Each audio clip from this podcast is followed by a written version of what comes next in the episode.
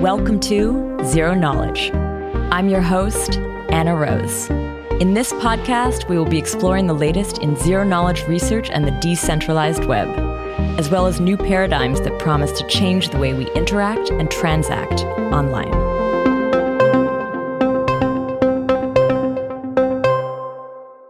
In this week's episode, James and I explore the Cosmos Stargate upgrade.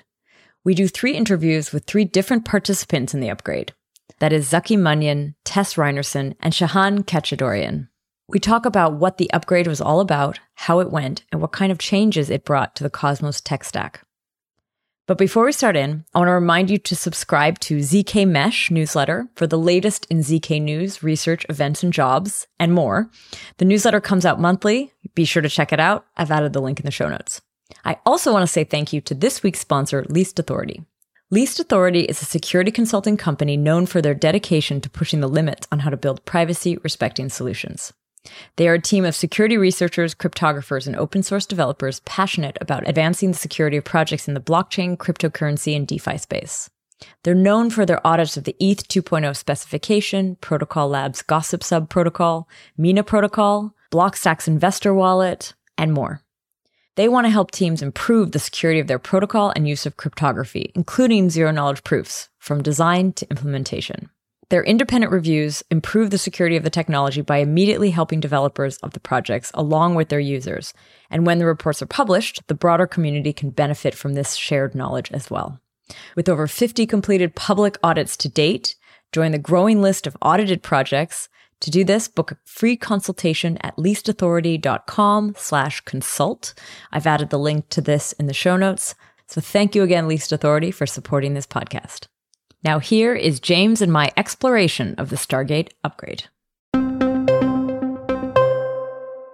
So today, James and I will be exploring the Cosmos Stargate upgrade. And we're going to do this by interviewing three different people. First off, I want to say hi to James. Hey, James. Hi, Anna.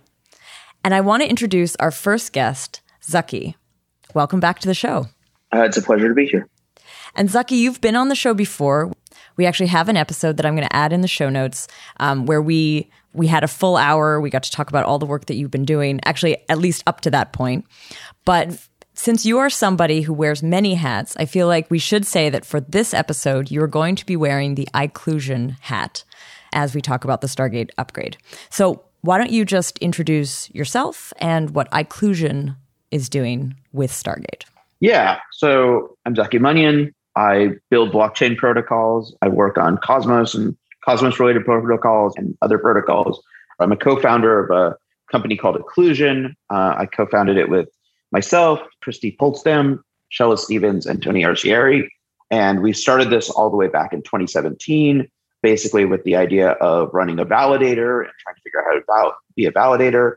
We do uh, some combination of like new protocol development, uh, running validators, um, supporting Cosmos and the Cosmos ecosystem, consulting for other ecosystems.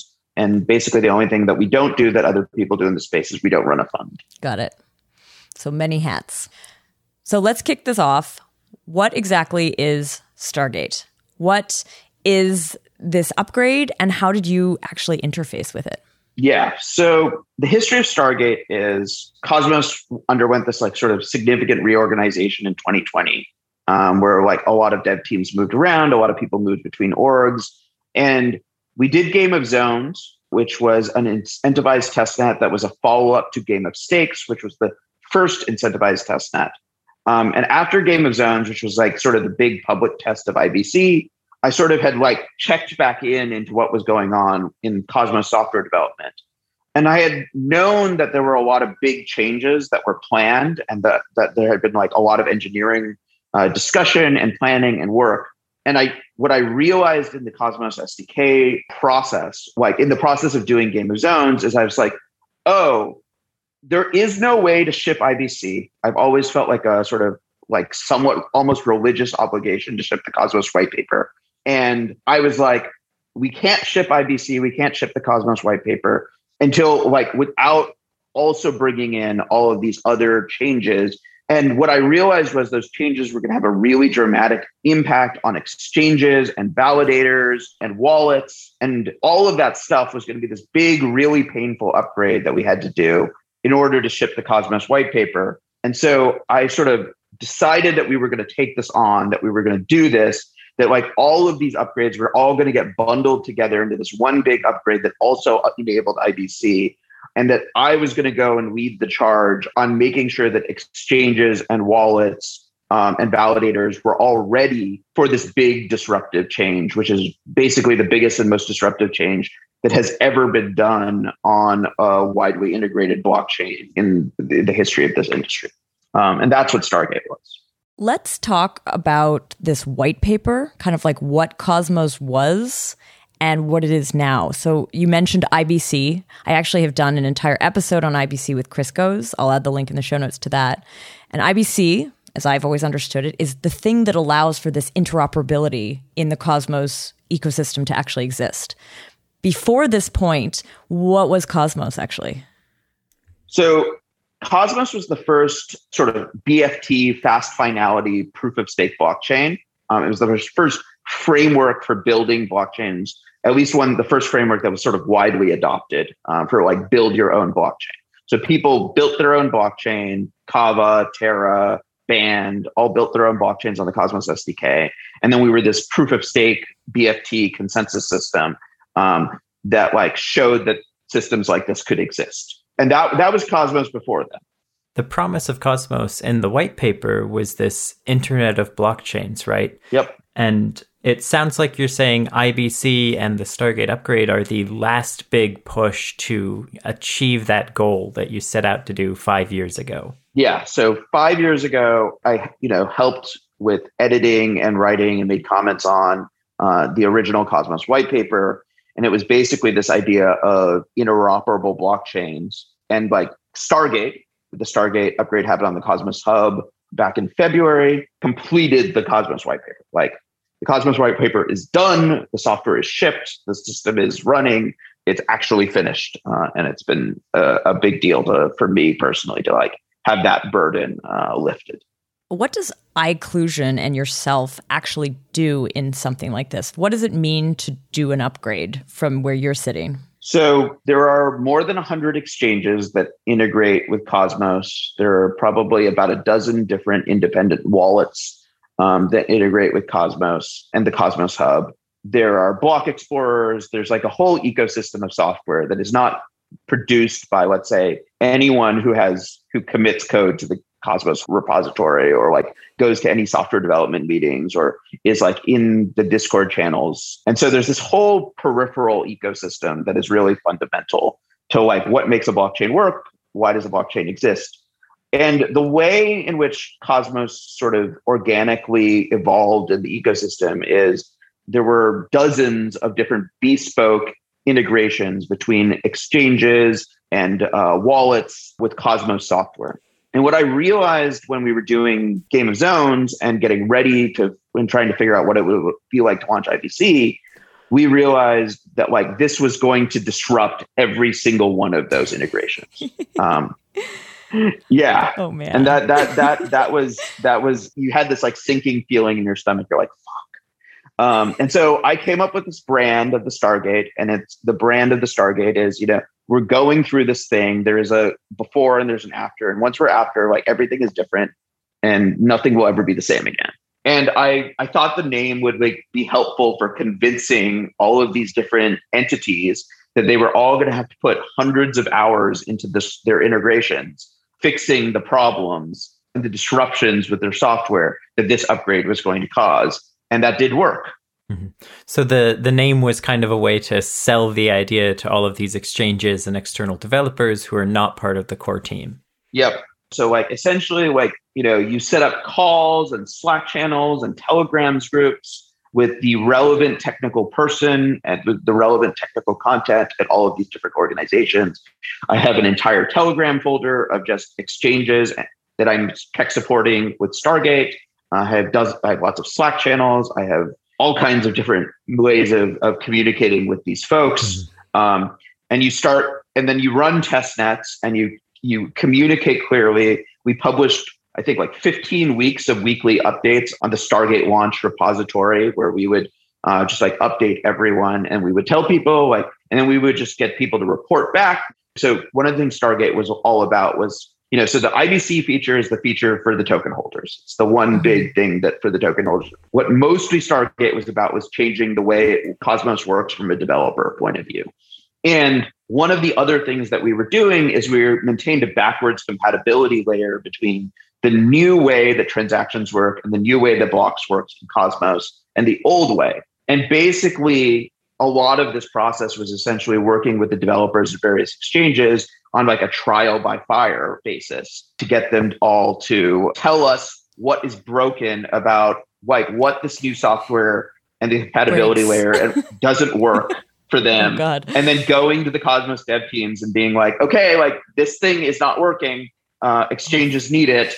Uh, uh, such and such large exchange needs it. Uh, can we fix this bug? Get that bug out. Get a new test testnet launched. Get the exchange to test against the new test net, Get to the next bug. Fix that. Damn.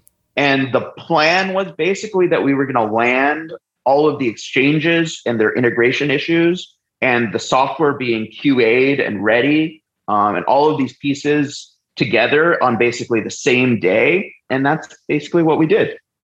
This is kind of interesting for me because uh, at Summa, we did a significant amount of work on a Cosmos SDK module, and we are currently in the process of upgrading that to the new version of the SDK. Yeah. And just to take a relatively simple extension to the Cosmos ecosystem and upgrade it is taking, you know, probably a few dozen hours. Yep. It is not surprising to me to hear that exchanges are spending hundreds of hours on this because it is much more far reaching through the tech stack than any other hard fork I've seen. Yep.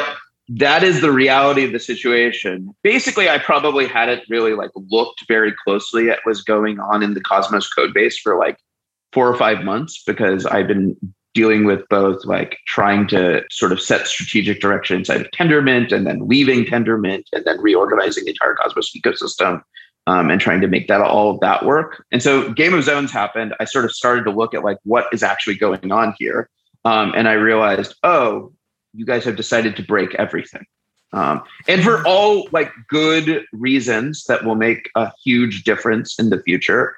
Um, and like all of this stuff is like reasonable and logical and makes a lot of sense. And, you know, any point in time in which we'd waited even longer to make these changes, they would have been harder to do. Um, so, you know, all in all, it was like I'm not expressing remotely any regret into it, but the Stargate upgrade was this immense lift to try to get a very widely integrated, very complex blockchain that has lots and lots of different integrations. The other thing about Cosmos, right, is it was Cosmos never really participated in the listing process with uh, you know the team or tendermint or no one ever really like went out and got cosmos listed on any exchange so every exchange permissionlessly decided to integrate cosmos and just every single exchange came up with their own completely unique integration Oy. which has been so much fun to support oh my gosh. This sounds like such a huge endeavor. Let's do something for our listeners though. And and also for me actually. Would you define Stargate as an upgrade, like one upgrade, or is it a set of upgrades? Like do you bundle this all into one thing? And I guess the other question is, is it over? That was the reality of it, is it was over. There is a point in which like you go through the Stargate, right? You're on one side and you're on the other ah. side. It was, uh, I, you know, the name has really has really turned out to work really, really well. Like that visual metaphor of I'm on one side of the Stargate, the Stargate opens, I go through it, and I'm on the other side. I, I, don't know how many people remember the TV show. It's on Netflix now, so there's like lots of people who can watch it. Yeah, yeah. I mean, I, I love that it. TV show uh, uh, so much growing up. But like, yeah, this like metaphor of there's like a membrane and you're on the other side, uh, and everything is different on the other yes. side is like extremely accurate. So, are we on the other side? Yeah, we are on the other side today. Okay, so let's let's go into this. So back to that question of is it one upgrade or a series of upgrades? Yeah, it was one upgrade. It was one event. That was the realization that like all of these changes that people were want that had made or were in the process of making had to be bundled together into one big, painful change that all had to be done at once because everything was so tightly coupled together that there was no other way. Mm-hmm. So there were a number of major features that needed to be added, or refactoring, or things that needed to be changed. And the decision was to bundle them all into one extremely painful upgrade and go through it all at once, right? Yep. What makes it painful? I want to understand this. Like you describe like the exchanges having to put all of these hours in, but like what does one of these exchanges actually do? Don't they just kind of like take new software that already exists and just like spin it up? That is not in general what an exchange looks like, uh, uh, integration looks like. Uh, and I, uh, it. it makes sense to me that like very few people are familiar with this. So the first thing you can do is if you wanted to understand what an exchange integration looks like is, you know, Coinbase has, has done this Rosetta standard, right? Which is essentially attempting to like formalize and standardize the interface between a cryptocurrency and exchange and a, a blockchain piece of software. And you know, Cosmos is working on being uh, integrated in, into having a Rosetta integration. But if you look at all the exchanges where, uh, like the scope of what's in Rosetta is the scope of what an exchange has to do. Uh, they have to be able to like send and receive funds, manage keys, manage usually hot and cold wallets, move funds back and forth between them. Um, many exchanges are integrated into proof of stake systems, so they need to be able to have the like staking rewards, unbonding, and as your blockchain becomes more featureful, uh, there are more opportunities for exchanges to integrate the features of your blockchain into their into their software. And exchanges may choose to do anything from use the queries and RPC calls of your network uh, that like your your node provides to interact with the network. Use the API that your node provides to interact with the network to like write thousands of lines of code directly in the Cosmos SDK to interact with the network. Again, every single exchange pretty much has a unique uh, version of this. The world of all exchanges just use Rosetta sounds like amazing and magical and fantastic, um, and would make things like something like the Stargate upgrade a lot easier because there would only be one API surface area that you had to to like migrate over the upgrade to. Uh, but I did not get to experience that world. I got to experience the world of everybody has a unique upgrade and there are over 100 exchanges that list atoms. I have different relationships with them. Uh, and I had to help them all with like random troubleshooting problems. And I'm probably still helping a bunch of them today. This is really interesting to me. Uh, working on some of these core blockchain clients like Geth and Gaia and you know Celo, I feel like we're targeting these at specific users, people who are you know independent devs running them at home or in the cloud. And exchanges are so far outside of that uh, class of users. They have completely different needs for a blockchain node. So uh, it sounds like the pain point here is that Gaia itself is not serving the exchange's needs, and they have all resolved that in different ways, right? Yep. And so you and the other, you know, Gaia and Cosmos developers have to go out to each exchange and help them, you know, update their bespoke setup. Yep. Ouch. Uh, that sounds incredibly painful. Yeah. Let's talk about like what's in it. What is it doing? I had Chris Goes on the show, I think, or about a year ago, maybe maybe it was a year and a half ago, where he talked about IBC. So I know that IBC is a huge component. IBC meaning like basically the ability for these zones to actually interoperate. Thus, one yeah, of the key for Cosmos to be an internet of blockchain. Exactly, for it to become what it's sort of set out to be. It's a huge thing. But is there is there something else to this? Like, are there other kind of key changes that would even be recognizable to an outside viewer? Yeah. So most of these changes are designed to improve quality of life, not really for like end users of our software, like atom holders, etc. Like IBC is probably the most like atom holder facing feature of this whole system. Um, there have been there are like a couple of other minor things that are like related to like how the community pool can work and stuff like that. But like IBC is the big feature for for for token holders.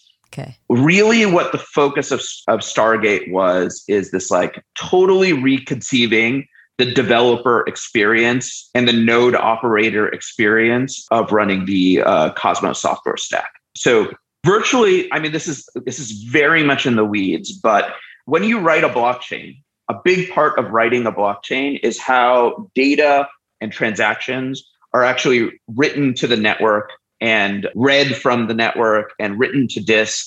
What are the transactions that are actually in the blocks? What do the blocks look like? And virtually every blockchain protocol, uh, Cosmos had an in house, homegrown solution to what do the transactions actually look like as bytes on the wire? What do the blocks actually look like? And this homegrown solution was incredible pain point for developers. And the goal, like the biggest thing in Stargate was we are going to reconceive this homegrown solution into something that uses a standard format that is widely used in the entire computing industry and is no longer a unique thing to blockchains. And it kind of represents the overall goal of the direction of the Cosmos sort of developer community to make Cosmos look less and less like a special, unique blockchain snowflake um, produced by some weirdos and more like a standard piece of internet infrastructure. And that change, that change was the thing that like is the reason why I had to talk to all of the exchanges and all of the wallets mm. and uh, all of the custodians and and and tell them because they had what they had done is they'd all figured out their own ways of dealing with our like unique blockchain snowflake software. Got it. Mm-hmm. And the other thing that we did is that was extremely painful was we changed the entire inner workings. So every transaction that's on the network, all different.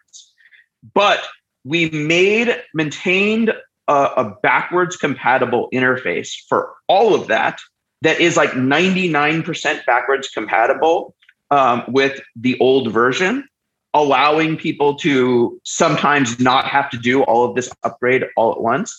But you know, like what part of the reality is is if you build something that is 99% compatible, um, you're going to run into the situation where like the 1% that's not compatible is going to break interfaces for someone. Um, and then you're going to have to deal with it. Mm-hmm. Getting into you know kind of how transactions and blocks are stored and transmitted between nodes, I have a bit of a personal anecdote here. Uh, early on in my Cosmos SDK development experience, we were at a hackathon trying to put together, you know, a very simple Cosmos module. And we kept running into an issue where a specific transaction uh, would always fail. And it wouldn't just fail during processing, it would fail signature checks on the node. And we couldn't figure out why because we were building it and signing it just the same as all the others what it turned out is that the client was sending an empty list. And when it went through the serialization and deserialization, the node was receiving, instead of the empty list, uh, nothing.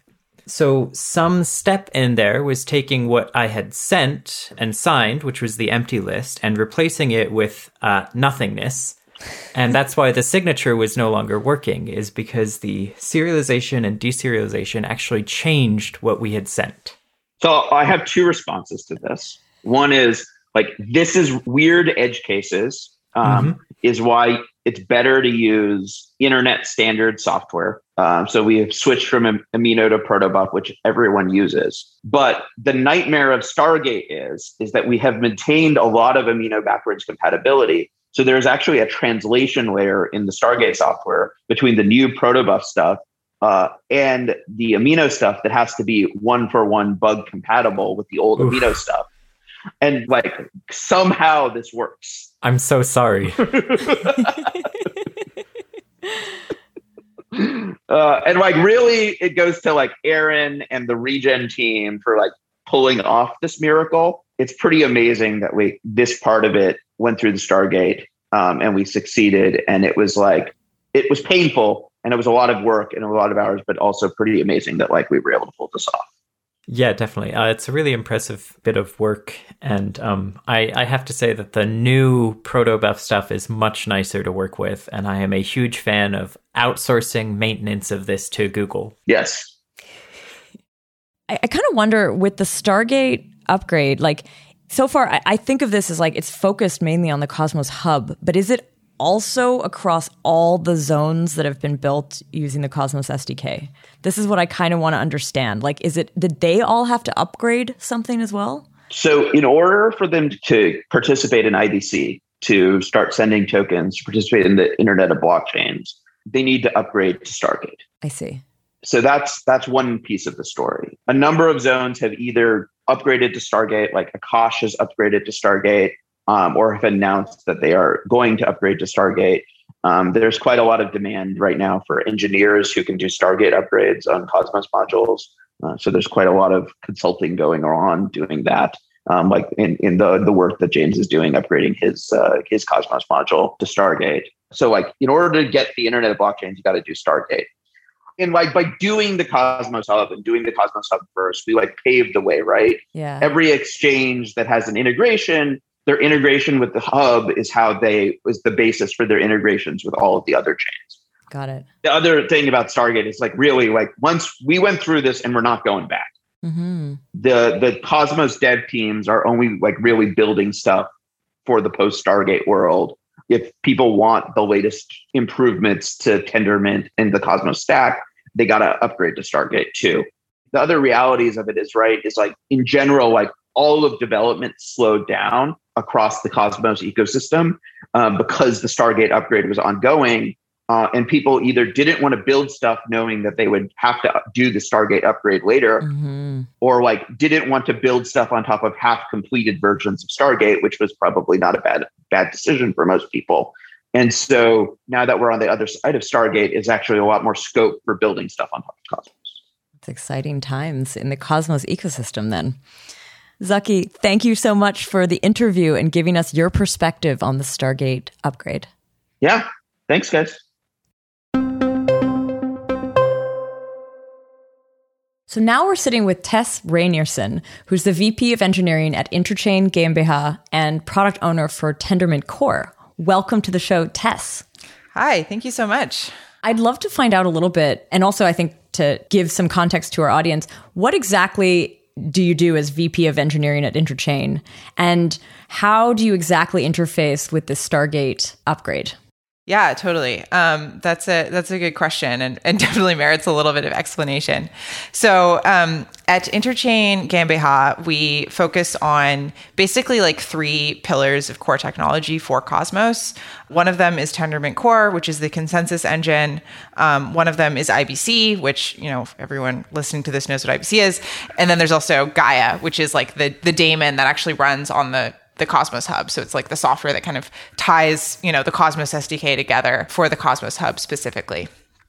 And I actually spend like 90 or 95% of my time focused on Tendermint Core. So I'm, you know, I said I'm the product owner for it. I'm the engineering manager for that team. I also, you know, sort of do manage um, the managers of the other teams at Interchain GmbH and sort of like work on general, I don't know, engineering management practice, for lack of a better word, for the company. But but I actually really focus mostly on Tendermint Core, and that's like where my you know technical passions and, and interests lie. For people a little less familiar with the architecture, would you mind talking a little bit about the uh, separation between Tendermint Core and Gaia or the Cosmos SDK? Yeah, totally. So, I mean, if you think of them as like an infrastructure stack, basically, which is, it's an imperfect analogy, but there is sort of this dependency direction to them. If you think of them as a stack, Tendermint Core is at the bottom. It is a algorithm for state machine replication.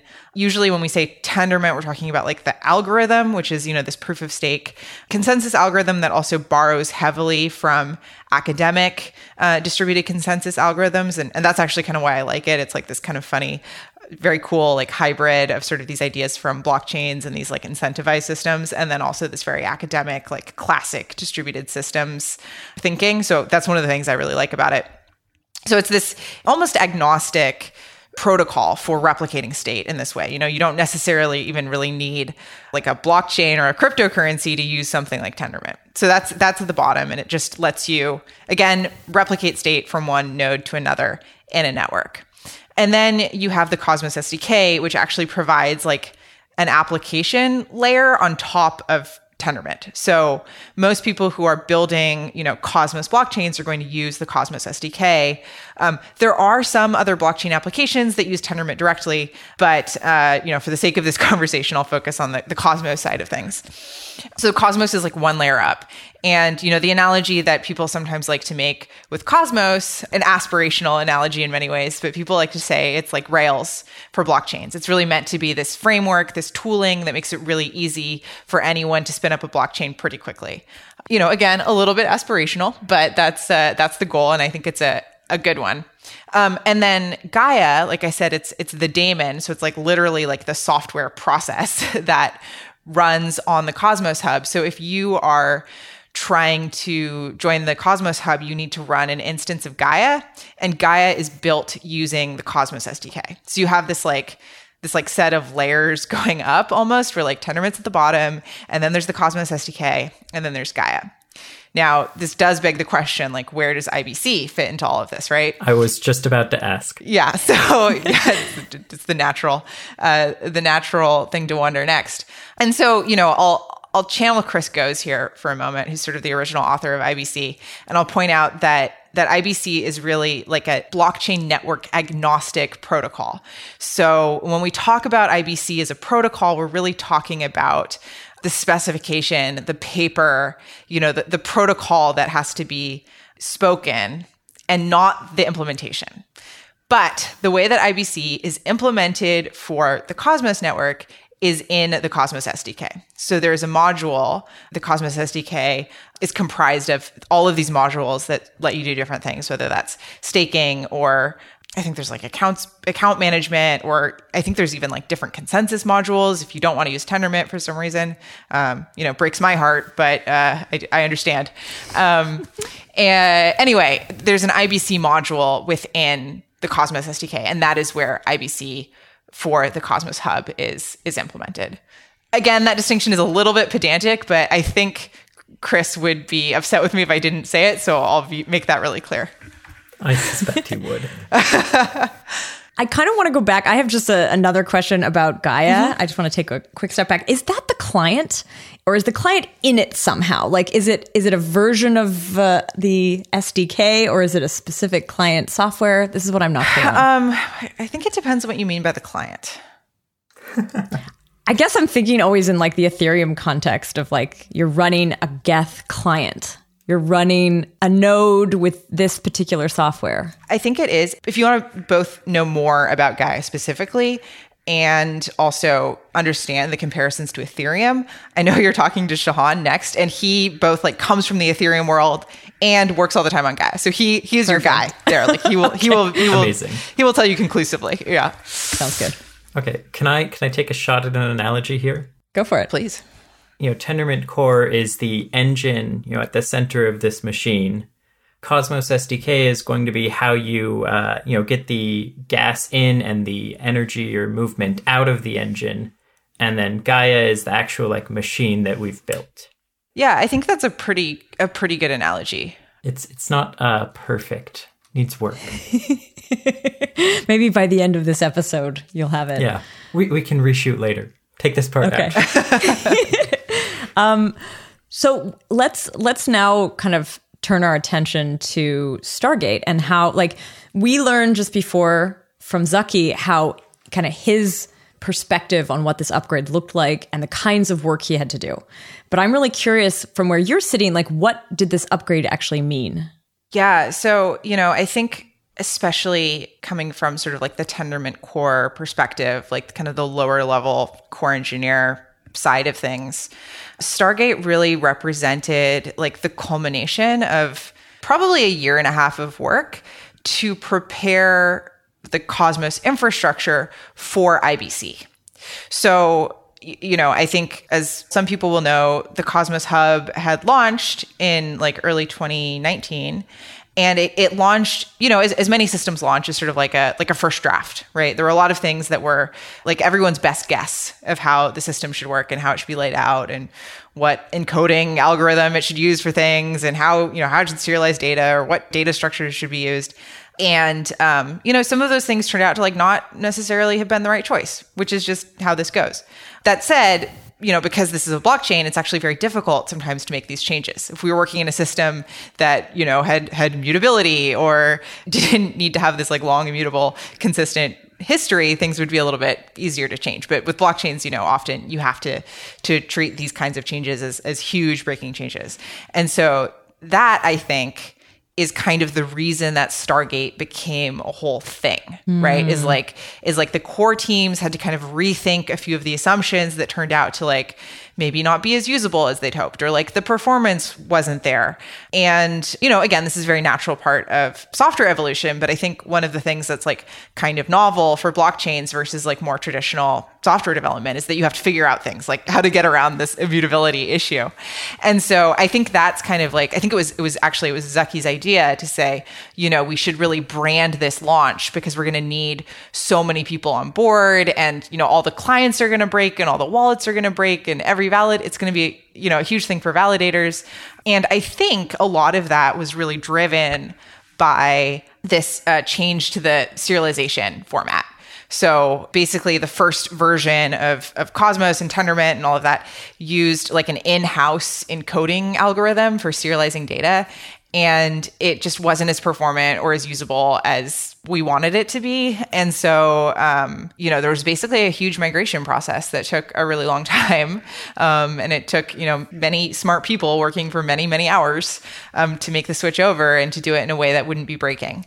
And so that I think, you know, again, this is like really, really biased as someone who's like working on like kind of low level, the stuff that's kind of at the bottom of the stack. But to me, that was actually like the motivating thing for the even the branding of it as Stargate and and and all of that. It was like this is the thing that's so breaking. We know it's really important because this is like so foundational, but it's going to be so breaking. We can't just like rip the band-aid off or like pull the rug out from everyone. This is actually going to become something where we need everyone to buy into mm. it together. Mm. And the amazing thing is that, you know, people like Zaki and and I think chiefly Zaki were able to go around and really rally that support from you know not only all of the development teams across the ecosystem but you know partners and, and wallets and exchanges and, and do all of that work. Um, so yeah i mean it's kind of like the most boring or kind of this this huge branded release. Um, but from where i sit that that really was one of the biggest if not the biggest motivations for this whole thing. Okay.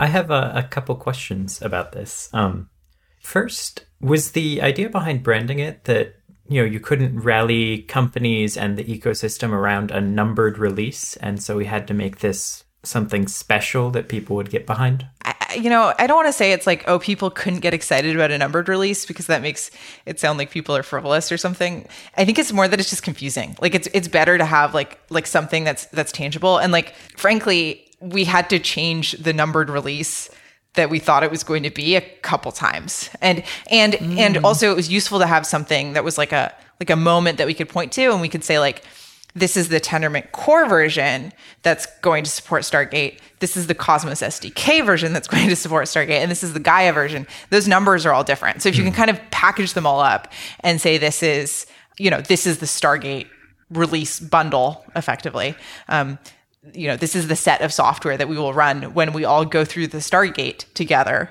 You know, if you can do that, it, it, it's just an easier story to tell. Because it touches so many pieces. It's not just, you know, a couple releases here and there. It's a, you know, ongoing project. Mm-hmm, mm-hmm, totally. One one thing we didn't get a chance to talk about with Zaki was kind of the because what we talked about mostly with him was that he was doing a lot of communicating. Exactly mm-hmm. this thing you were saying of like sending the message out, getting everybody together.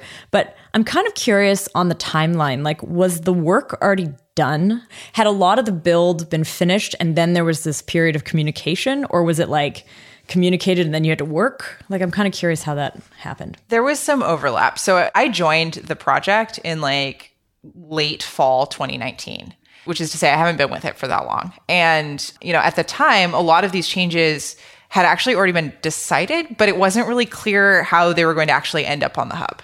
So like people knew they wanted to change the serialization format or like they knew that, you know, there was a path forward for IBC or like there were a few mm-hmm. major Tendermint core features that like we knew we wanted to do. So there kind of was a path there and the question mark big question mark was like what does it actually look like to get this onto the hub? And we had been writing the software and doing the development for several months before the communications started. but the comms phase that Zaki sort of ran and managed definitely began before the software was finished. So like Okay. he was working on rallying the troops starting in like July or August of last year, I think. If he said something different, he's he's going to remember more clearly than I did. But it was it was last summer.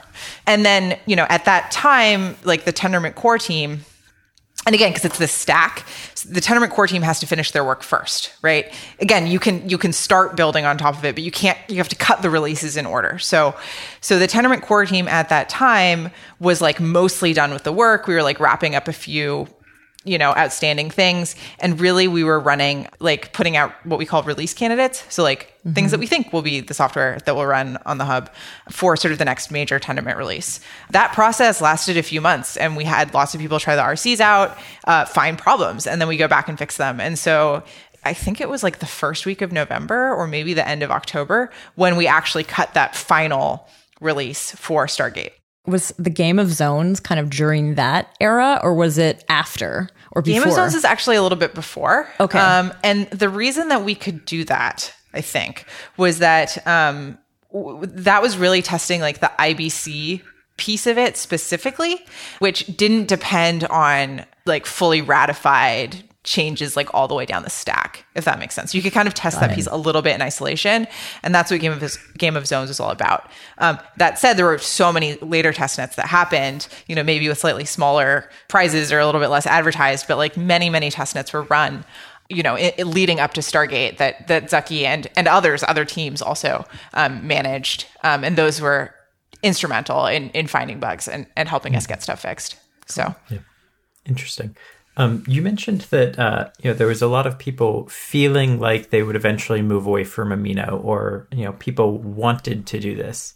And I remember from being involved in Cosmos a few years back that everybody disliked Amino, but nobody was willing to do anything about it. Uh, w- would you say there was like a specific person or event that you know turned this from mild distaste to actual action on a big scale? Um, I don't know that there was any single person or event. You know, I, I will say that this work when when I joined the project and, and I joined the project again to kind of like lead Tendermint Core. When I joined the project, that feeling was very, very strong and the work mm-hmm. had already begun to to remove amino and replace it with protocol buffers. So that was not my decision. You know, I, I also stood by the team in that decision and I was like, this is something we're, we're going forward with. This was not something that every single person in the, the ecosystem wanted. And there was a there was a Tendermint fork briefly called Tendermint Classic that had um, amino in it still. I, I don't think that project is still under development, but like, I'll just be honest, this was not like a universally beloved decision. Um, but it was something the team really wanted to do. And I know a lot of users really wanted it too. And so, you know, I, I think it was, it was helpful to have someone who was at least nominally in a leadership position. I was like brand new to the project. So like, what, what did I know? But like, I was nominally in a leadership position. And I said, you know, I really trust this team and I trust the way they want to execute on this. And so I, I think that that helped. You know, around the same time that that decision really was ratified, that was also the time that Interchain GmbH was formed. And that was another thing too. It's like, it's like Interchain GmbH. You know, it's it's a, it's a safe space in, for for core engineering. Mm-hmm. That's the that's the joke, and it's a it's a place where people can make decisions like that that might be a little bit politically unpopular, but like technically correct. Mm. Um, obviously, I'm biased mm-hmm. when I say that, also, but like that's that's really what it's meant to be. It's like it's like we're we're kind of liberated from other initiatives that are happening in the ecosystem and we can really just try to focus on building like the best core technology that's going to serve as many people as possible that and that's that's the mandate and that's really why interchain GmbH exists That's a great mandate. thanks what you just described, you said this there was this like very short fork, but like was that fork when you did the Stargate upgrade or was that fork when you did something else in the past? Because I thought it was all bundled into this one thing. There was something that I- I won't beat around the bush here. Um, this was something that Jae Kwon, the original author of Tendermint, wanted to keep using Amino, and um, so he forked the project. You know, I think at, at the point at which it became clear that this amino removal initiative was going to proceed. And I so see. I don't remember exactly when that happened. I think it was uh, maybe about a year ago. I'm not I'm not totally sure. There's no bad blood there or hard feelings. This is just one of those things that happens, right, in blockchain development. Like yeah. sometimes you have a political disagreement or like a technical disagreement and someone forks the the code base. Um, and sometimes those things reconcile again later and sometimes they don't. In this case, you know, I think from a community perspective, there wasn't an enormous amount of contention. And again, I think it also really speaks to organizing scale and also the strength of the Cosmos community that there wasn't any confusion there, right? And people were like, no, we know what you want. Mm-hmm. We know that we want to move forward with with Stargate. This was not a big a big issue in any way. Um, but I, I just Got mentioned it. this just to say, you know, like sometimes there are technical disagreements, yeah. and and this is how this goes. I think when you said fork, I thought fork the blockchain, oh, but you just yeah, meant fork no, no, the code sorry. base. Yeah, like GitHub that's, term. The word cool. fork is is so overloaded. overloaded. I just um, true. yeah, there's like, in, yeah. I'm I'm just glad that I work in a system where we don't get the forks that are like an accident of consensus and these like probabilistic like proof mm-hmm. of work type type chains. So at least we don't have to worry about that kind of fork.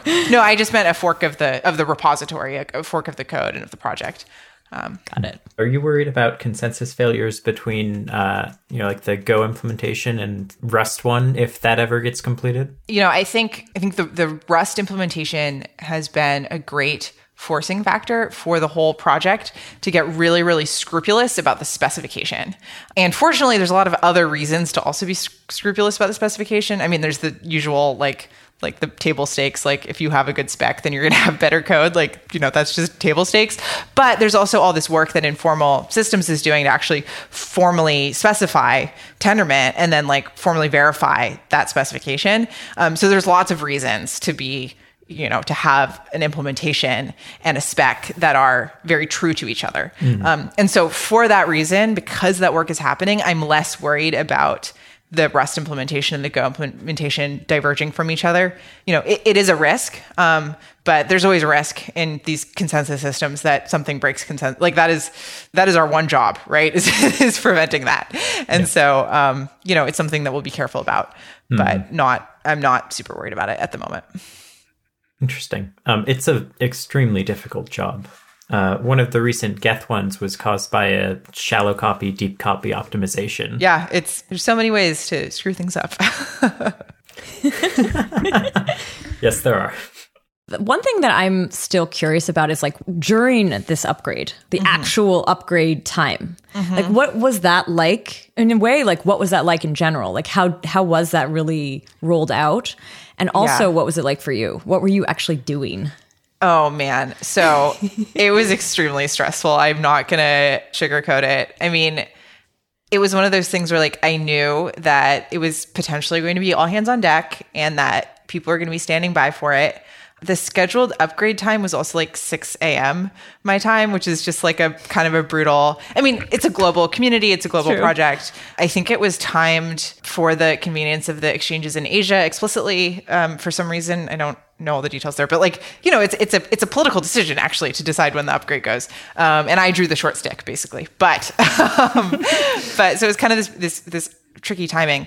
And you know, I'll say from a Tendermint core side, it's like our software had been pretty much stabilized and had been, you know, we cut the the, the Stargate version of Tendermint back in November, and the upgrade was in February. Okay. Um, and what was actually great about that is that it gave the software some time to mature. And like I said, there are non Cosmos users of Tendermint, and some of them actually started using, you know, the Stargate version of Tendermint before Cosmos did, and some of them found some bugs, uh, which was great. And we were able to work with them to, to get those bugs fixed. Um, so I'll give a particular shout out here to crypto.com. Their team surfaced a security issue and helped us test it, and they were just like fantastic partners. So they mm. were they were awesome. Anyway, so you know, some some things have been serviced, but on the whole, it's like, eh, this software's been around for a few months. Like it seems pretty stable. It's pretty okay. And then at about eleven thirty p.m., the night before the 6 a.m. Ah. upgrade, I got a message from someone that said, Hey, I submitted a security issue to your HackerOne and it looks like it's stuck in triage. I just wanted to let you know that my private keys are all over my logs. for his validator. So like his consensus keys, they'll let you like, you know, sign blocks and also like if you misuse them, the validator gets punished, were being leaked all over his logs. Mm-hmm. And logs, you know, sometimes get shipped off to log providers. Like a log is not a secure place. And I was like, oh, oh God. And what had happened was that, you know, like I said, the Cosmos SDK is a downstream dependency of Tendermint Core. And I'm going to get a little bit detailed here, but it's like, it's like, I think it'll be interesting to any programmer. Um, what had happened is that the Cosmos SDK changed their logging library um, to something that when you passed it an object would use reflection to look at the like internals of the object while Tendermint Core was using a logging library that assumed that you'd call the toString method on any object and you get the string representation.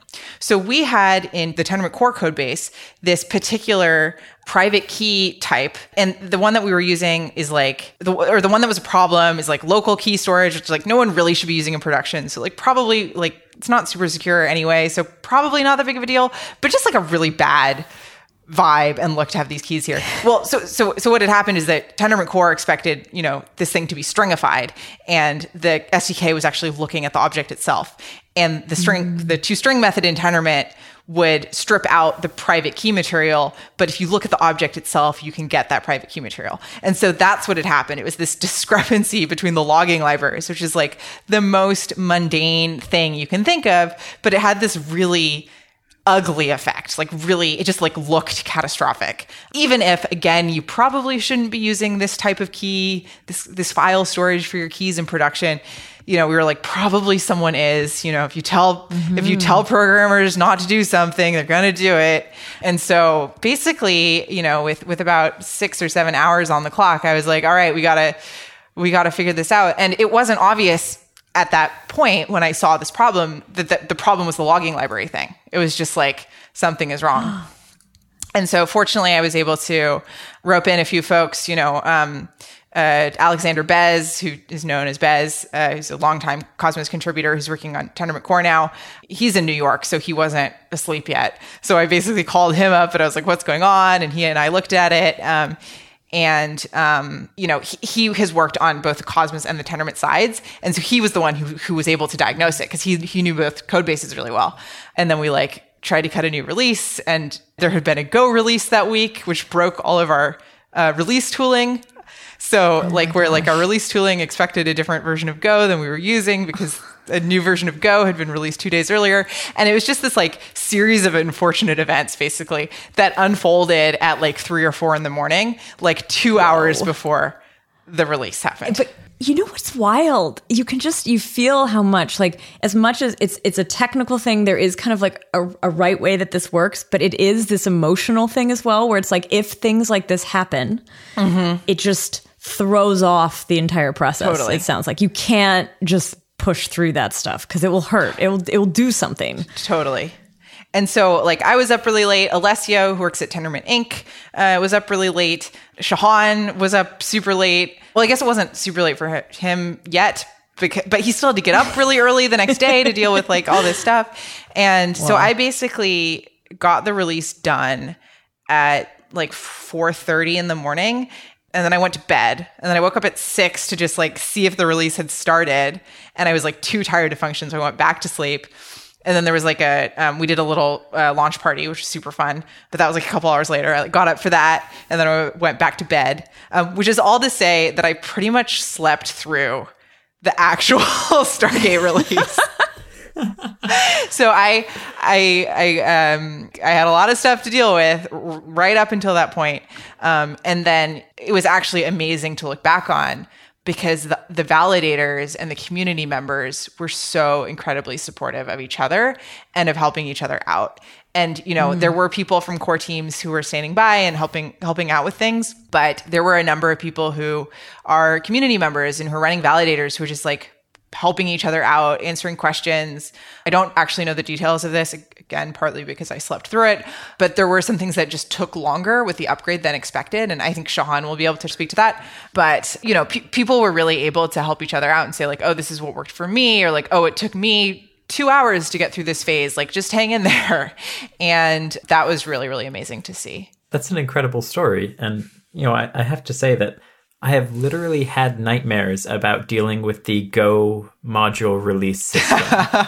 uh, so I am so sorry that you had to go through that, you know, at midnight right before a major launch. Yeah, well, the the sort of it is funny because the the story is, you know, the Go module system, like blockchains, has a certain aspect of immutability to it. And so if you look at our change logs and our, our Go modules and all of that, you can actually kind of see the history of like there's a couple um, release attempts that that didn't happen. And so Tendermint 034.6 and 034.7 are just like no op releases like they just don't actually exist they're they're artifacts of a failed build process um, or failed release process The story you just told, that was the actual night of the actual upgrade. Yes. But the upgrade had also been sort of delayed. That was a different thing, right? That was two weeks prior to that. yeah this. so one of the things that you know and i don't remember the exact cause of that delay but you know the way that these upgrades get scheduled is someone has to submit a governance proposal and then there's like a voting period for the governance proposal and then 2 weeks after the governance proposal goes through then the upgrade is actually like scheduled to happen basically. And i think that the first governance proposal went out and even in that first proposal at some point while it was live and we were waiting for the release that was when that security issue that crypto.com found and helped the Tendermint core team out with that was when that surfaced. So there was like a like a date scheduled and the thing about these uh, these scheduled upgrades is that they point to a specific commit hash on Gaia. So everyone's committed to running like a specific version of the software, and uh, if you change it, that's like that's like not part of the governance. You know, that, that's not what people voted for, right? Um, in the case of that particular Tendermint core issue that I just described, we actually were able to make the change for that in such a way that like you could still run the commit hash in the proposal and it would be compatible with the patched version. And so we told people, you know, you really should upgrade to the patched version. And you know you you can run the one in the in the proposal if you want to verify that that's what's happening. You can do that, but we recommend you run this patched one. So that kind of seemed fine. And then I think there was another issue that emerged. I think in Cosmos SDK or Gaia itself. I, I don't remember the details of this one, but that was one where, where we could not get around it in that way. And so that was why it got re- rescheduled, or it wasn't just that there was a bug, it was that there was a bug that was where patching the bug was going to be incompatible with the um, scheduled version. Got it. And so it was at that point that we said, okay, we need to restart this process. Well, this is such, I mean, thank you so much for sharing this story of your experience kind of going through the Stargate and going through this upgrade. Our next interview is with Shahan, and we hope that in that interview we can actually hear kind of a little bit more on that exact time of the upgrade and what's happened since. Thanks so much for your part of the story. Yeah, my And pleasure. This been super fun. Thank you. Yeah. Yeah, this was super, super fun. Thank you so much for having me. Cool. So I want to welcome our last guest of this three part interview series, Shahan, who's the Cosmos Hub lead. Welcome to the show, Shahan. Thank you for inviting me to your podcast. I'm very excited to chat with you today. We're very excited to have you. So we've had an interview with Zaki, who shared his perspective on what was happening, like from the perspective of Iqlusion mainly. We heard from Tess about the actual like Stargate launch day in some detail. Now, what we want to do with this portion of the episode is to hear from you as the Cosmos Hub lead what it was like for you to go through it and also hear a little bit about what's happened since. But before we start into that, um, maybe just say a few words about what you actually work on and what being the Cosmos Hub lead actually means.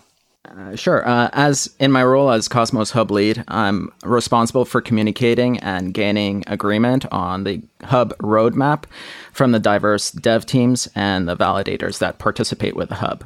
So I'm new to the role. It's uh, it was around three months, uh, four months uh, when the Stargate upgrade was taking place. So I was quite new to the ecosystem, and what that meant was uh, communicating a lot with the dev teams at the different layers, the Tendermint team, the Cosmos SDK team, and those who had been managing the Gaia application uh, over the years, and trying to understand what exactly the upgrade uh, required.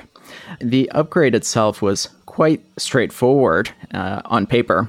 And the most complex equation of this upgrade was uh, the communication with the validators, uh, with the dev teams, making sure everything was in sync, and making sure that everybody knew what to do when. This Stargate upgrade was quite intense and required the stopping of the chain, uh, and it was a coordinated effort. Mm you're pretty new to this role. Like you started and then very soon after were faced with this upgrade. Yeah. Um, what was that like? When did you actually start? My uh, start date was end of November, beginning of December. Wow. Uh, the first uh, two months uh, of my onboarding was essentially talk to as many people as I could and go through the stack. Prior to joining Cosmos, I was uh, aware of the Tendermint uh, consensus algorithm, so I had a strong understanding of that. But it was the rest of the stack, which was a very deep and a very interesting um, uh, scan through code. At the same time, this Stargate upgrade was a migration of old code to new code. So it was very interesting exploration, trying to figure out which parts were old, which parts were new, wow. uh, and, and trying to answer the questions was very hard for me, but essentially my focus was on the upgrade itself and the coordination around that with the, uh, and the communication. Making nice. sure that all parties were aware of what their responsibilities were and making sure that if there were any issues, they would be addressed by the right parties. I mean, that's a really interesting position to be in. You've just joined the ecosystem. Uh, you have almost no idea what's going on. You're trying to catch up to speed really quickly and uh, your job is to coordinate everyone all at once. Yeah. Did you know what you were getting into? yeah, um, my background is from the Ethereum land. Okay. I have a lot of expertise with enterprise blockchains and Ethereum mainnet stuff, but what is different here is that the Cosmos ecosystem is, runs a different form of consensus algorithm. So the way that the network upgrades is different than how things proceed in Ethereum land. Mm-hmm. And what I enjoy about this community is that everybody is on board and in tune, and there is an on chain governance mechanism that people participate in. So there's a lot of activity and involvement from the validators in the development and the roadmap and agreeing with what's coming up with the hub. So this social coordination mechanism and the on-chain governance, they work very well together to signal what's coming up and introduces a, a fairly straightforward process um, amongst the parties. When you say you're the Cosmos Hub lead, like we we learned from Tess about the different layers of the stack and the fact that like Gaia is sort of the I don't know, we were kind of confused about like whether you call that a client or if it's a interpretation. I don't know. And maybe you can explain a little bit exactly what is the Cosmos Hub and how should we understand that? A great question. Uh, this was probably a question I didn't even know to ask in my first month. The Cosmos Stack, as far as I can see, is built up of the Tendermint uh, consensus layer, which is essentially a way for validators to agree on some data.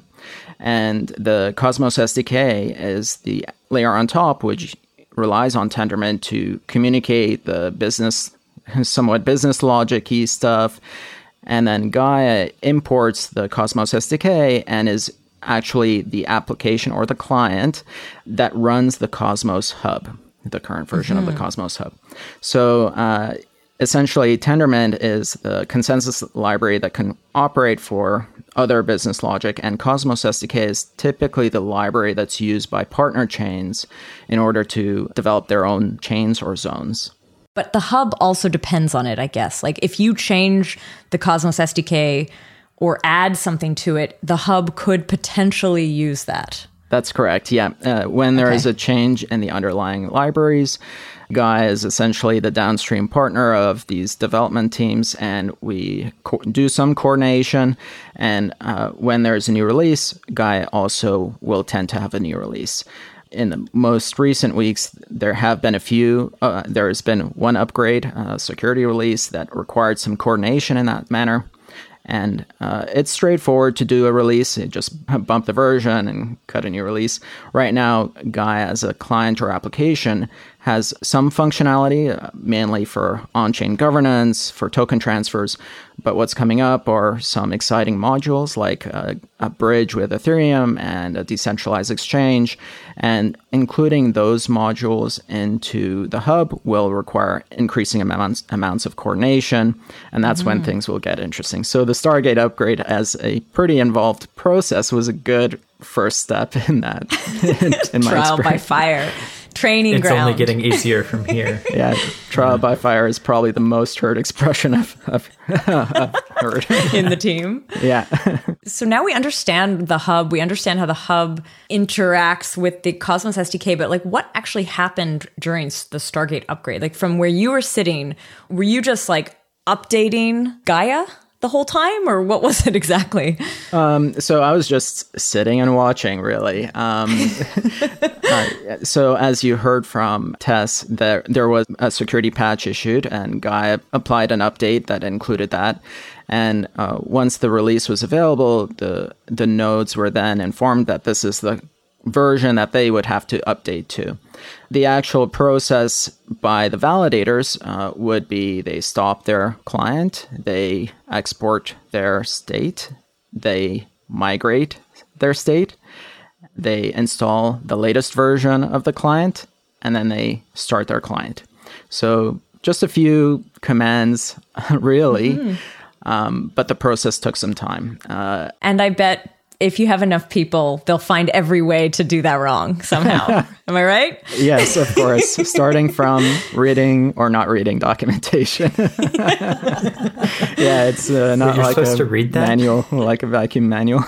I mean, this is really, it's very obvious that you'd have the validators doing the upgrading. And I know that that's how it worked, but it's so interesting that like when you think of this hub, it's not, it's not like you updated anything. That's how I had asked it. And sorry about that. It's completely like every single validator going through the process. So for your your work then is really like preparing all of that documentation and being ready to answer all the questions. That's right. Yeah.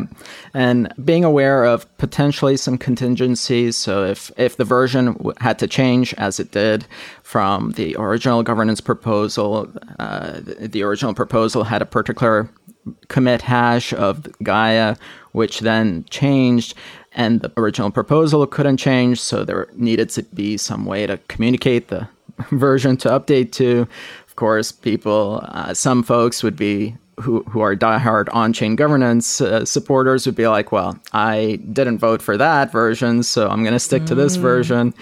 And uh, of course, people are free to do what they want. Um, but essentially, the upgrade was very smooth. It took some time because the uh, migration itself, some of the steps took uh, a few hours. And it also required uh, some time zone coordination because the validators are spread globally. So, probably after uh, five hours or six hours, there was a majority, over 50% of the validators that had upgraded. And I think it took uh, around six and a half hours for the 66% mark to be passed. And that's what you were looking for, I guess. That was the threshold Two of the upgrade. Plus one. That's right. Yeah. Yep, exactly. Yeah. But what happened to the folks that didn't upgrade? Are they still not upgraded? Don't think there's a way f- to find out which validators are running an old version. But the old, any validators uh, that didn't upgrade, they wouldn't connect to the network. So they're just not earning anything. That's that right. yeah. Okay. yeah, they would be. They might notice. Maybe. Yeah, that's right. Hopefully. Uh, can you talk a little bit more about what makes this upgrade different from like an ETH hard fork? The typical hard fork process is that we choose a flag height at which all of the nodes smoothly switch over.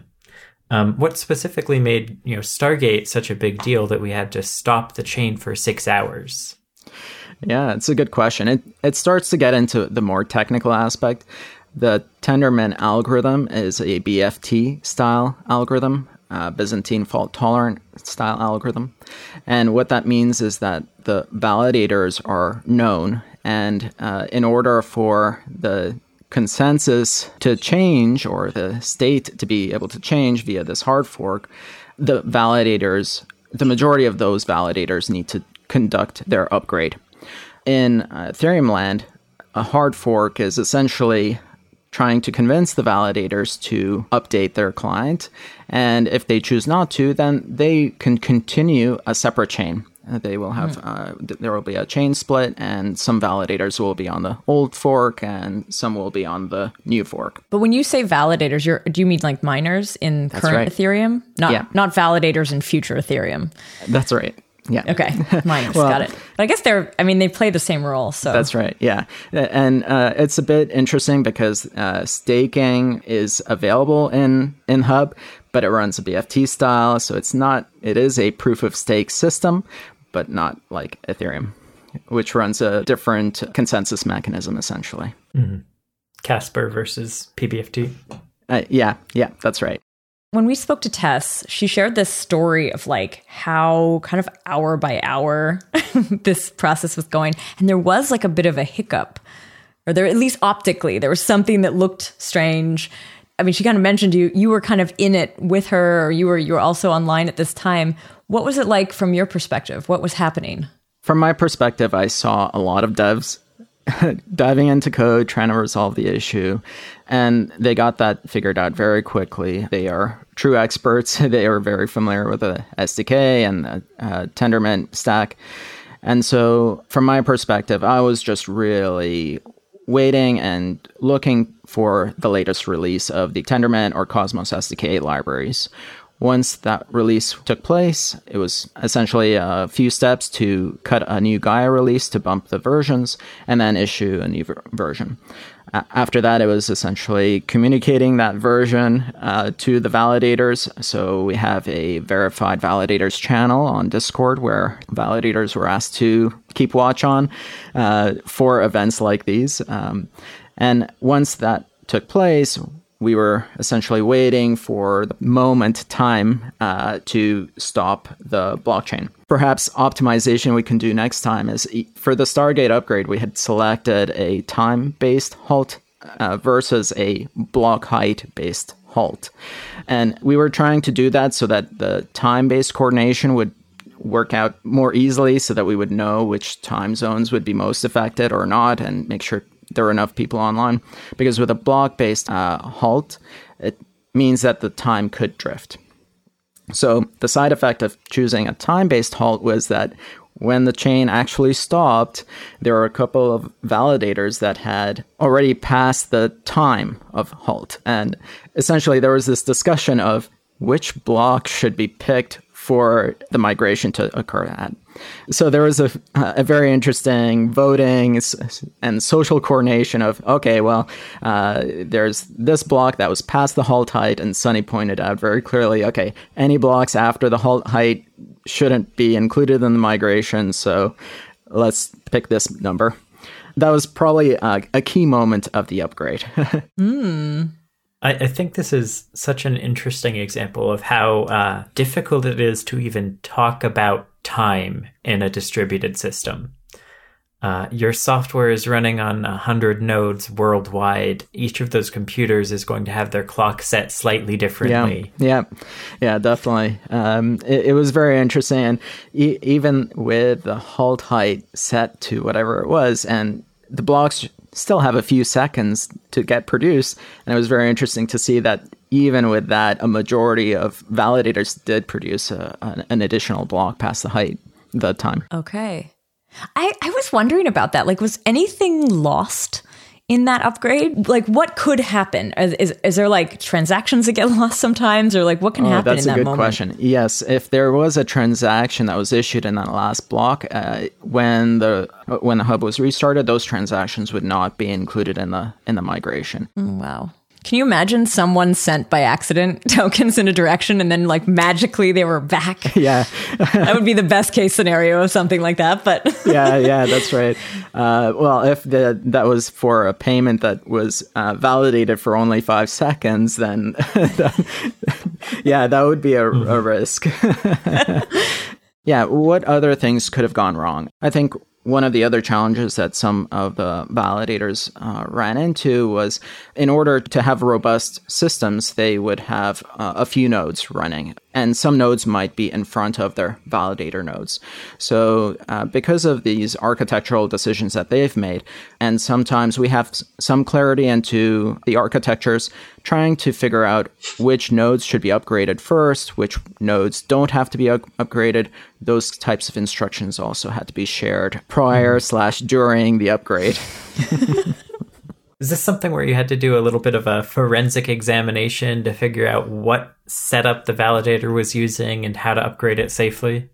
We didn't do so much of that. I think it was, uh, at least for the core devs, it was fairly straightforward about what had to be upgraded at what point. Essentially, if a node was acting as a validator, it had to be updated, but all other nodes did not necessarily have to be updated in that manner.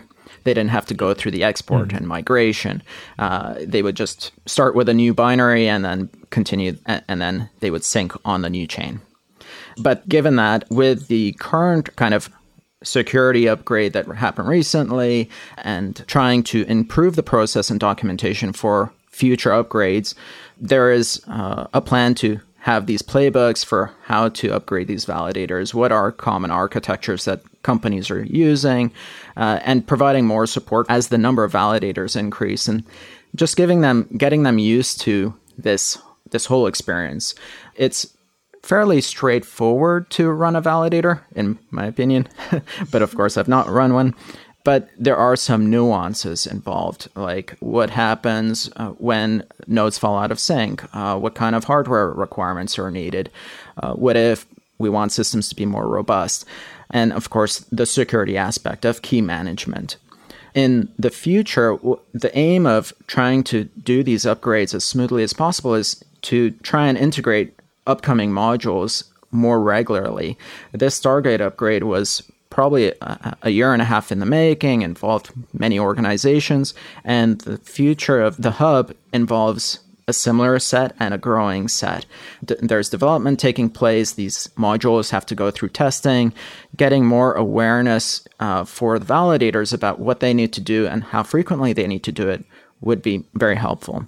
Mm. Uh, this added functionality will increase the usage of the hub. It'll make things a lot more exciting, add feature. so hopefully the future upgrades are not quite as painful as this That's one. right. Yeah. We, we we are exploring different mechanisms for making these upgrades smoother. And, and, currently there are some mechanisms that try to automate some of this. Uh, there is an upgrade module that allows somebody to issue a uh, governance proposal, which would update a client based on a particular commit hash. Uh, there's also another mechanism which is which is being used by the IBC module that's going to be in progress to being activated. And what happens in that scenario is a module's code does get integrated into the Cosmos stack, uh, either in the SDK or Tendermint or in Gaia eventually. And once that code's present, somebody can issue a governance proposal to issue a parameter change in order to activate that module. So uh, this way, people have some awareness of and some mechanism to activate that module. So what's happened since this upgrade? We've kind of described it. You also you just mentioned that the like IBC still needs to be activated. What does that actually mean? And yeah, what's happened since for you? The IBC code uh, essentially is part of the Gaia stack now uh, the Gaia Cosmos SDK stack, which means that modules that rely on IBC will be able to use it. And right now, even though the code is part of Gaia, what needed to happen was there needed to be an on chain flag indicating to the validators that, okay, at this point in time, IBC should be enabled for any modules mm. that want it. So essentially, uh, somebody submitted a governance, I think it was Zaki, and submitted a governance proposal onto the hub saying, time to activate IBC, and people will have to vote on it.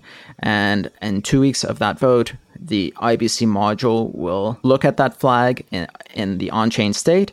And if that flag is set, then IBC will be available. Very interesting. Uh, so, one of the outcomes of this big uh, painful upgrade is that you've started building in more ways like this to upgrade specific parts of the system. Or almost turn on. It's not even like you don't have to go through the process of upgrading anymore, I guess. Right. And that gives you a lot more flexibility for uh, future upgrades to put them in the code base much sooner uh, and then activate them when they're ready. Would would you expect that you know this is the uh, like long term direction that Cosmos upgradability is going to go? Is more towards you know module specific and you know uh, very specific governance rather than big upgrades? I think in terms of the Stargate upgrade, the, the majority of that those changes, uh, as I understand them, were with respect to the underlying data format. Uh, so it was a uh, performance optimization. It was uh, other kinds of optimizations. Future upgrades could uh, be as involved, especially if state has to evolve in order to accommodate the new modules. I wouldn't say that there's going to be one path for upgrades. I think there are numerous ways for upgrades to take place, and they should be available depending on who's involved and what kind of coordination is required. The coordinated hub upgrade, we're trying to minimize those, but at the same time, if they do need to take place because of breaking changes, we want them to take place much faster. So trying to get the export faster and uh, some of the updates that have been applied to the software since the upgrade makes that process much faster. So it, it sounds like, you know, these big coordinated state upgrades are expensive, but you know you're not scared of doing more of them? Uh, yeah no i'm i'm not no. I think these are uh, system level admin things that should be fairly uh, well understood. In particular we want the validators to be comfortable with upgrading. We don't want them to think that oh, I've I haven't touched this system in a year and a half. I if I touch it now, something's going to happen. We want them to feel confident in the process that of this coordinated mechanism, and it, in some cases, there are also uncoordinated mechanisms. Uh, for instance, uh, I think it was a week or two ago, there needed to be a security patch applied, and it was required a 24-hour notice to the validators, and that 24-hour notice was essentially within 24 hours, a new version of Gaia will be released. Please update your software and you don't have to export, migrate, you don't have to go through that process and it's uncoordinated. So the validators don't have to turn off their software at the same time. They can all do it at, at their pace. Of course, the sooner the better, just to avoid the potential uh, scenario where the chain halts. In the scenario where the chain would halt, if it had, a majority of the validators would have had to update their client, and then the network would come back up. The chain would start back up. Mm. Mm-hmm. You know, we've talked a lot about adding modules to the hub and about this significant upgrade. Uh, what kind of QA processes or what other you know, like processes do modules undergo in order to ensure that they're ready to run on a globally distributed consensus system? Uh, great question.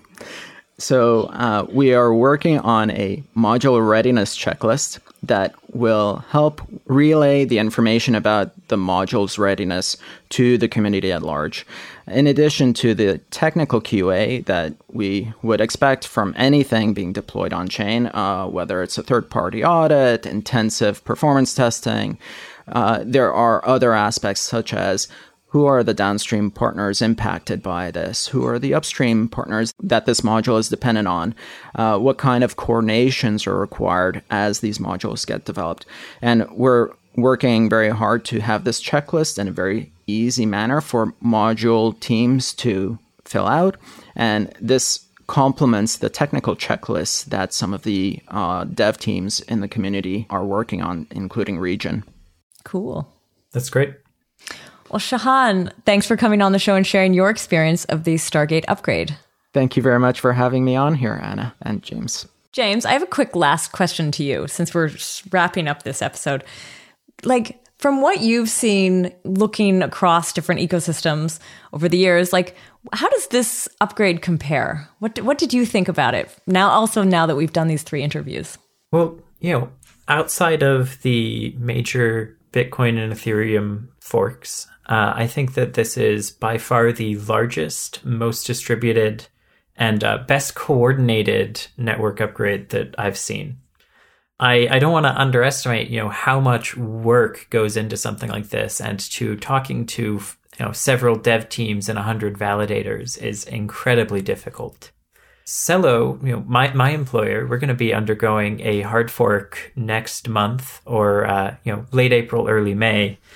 And it is a, uh, you know, extremely worrying thing. we're doing all of this testing and all of this QA and, uh, I am happy to know that it is possible and to see someone uh, and you know teams that have gone through it with poise and come out the other side of the Stargate, and huh? come out the other side. All right. They are in good So hands thanks- with you there, James. Thank you. Thanks to both of you and to our previous guests for doing this episode, and to our listeners, thanks for listening.